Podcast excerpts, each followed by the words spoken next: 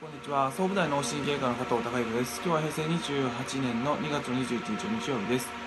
先日、まあ、あの自分自身は本当はもっと健康的で生き生きとして、まあ、楽しく生きることができる、まあ、幸せに生きることができるのにあの、まあ、長年生きていく中での何か後悔や罪悪感があのあってでそのことであの自分自身はあのそんなに健康で生き生き楽しく生きる価値がない人間だっていう気持ちがあの結構その、まあ、不健康なままにしていっちゃったり、まああの辛い状況のままで、えー、変わらずに、えー、その場所に安住してちゃうっていう、あの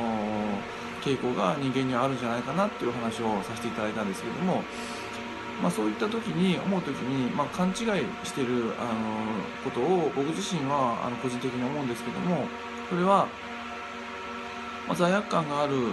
あ自分は価値がないそれは価値が、ね、ない人間だ。あの人があんな辛い思いしてるのに自分だけあの、まあ、幸せになっていいんだろうかっていうようなあの気持ちだと思うんですけどもまず、えー、その相手の人に対してまあ、自分があの辛い状況でいってあの、まあ、不健康でいてもその辛い状況にいる相手は何のあの嬉しさもないっていうかあのそれで相手は嬉しいわけじゃ全くないということだと思います。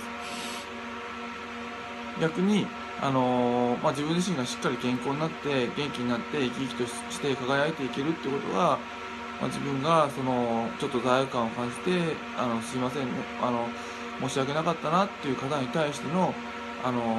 恩返しになるんじゃないかなと。そういう自分でいることの方が相手は実は、まあ、一時的にはなんであいつだけあんな幸せそうにしてるんだって思うかもしれないですけども、まあ、あの長期的に見ればそういったあの元気のいい、まあ、自分自身と、あのうん、関わってい、えー、くことによって、えー、相手の人も、まあ、いい状態になってくるはずだし、あの悪い状態の自分自身と相手がその罪悪感を持ってる相手が関わってもあのまあそんなに相手にとって何もあの本来的には嬉しい状況ではないんじゃないかなと思います。なので本当に相手のことを思って恩返ししたいんであればまずは自分自身が幸せになる。で自分自身があの健康状態良くなって生き生きとあの自分の生命力をあの最大限に、まあ、あの輝かす、えー、磨いていくっていうことがその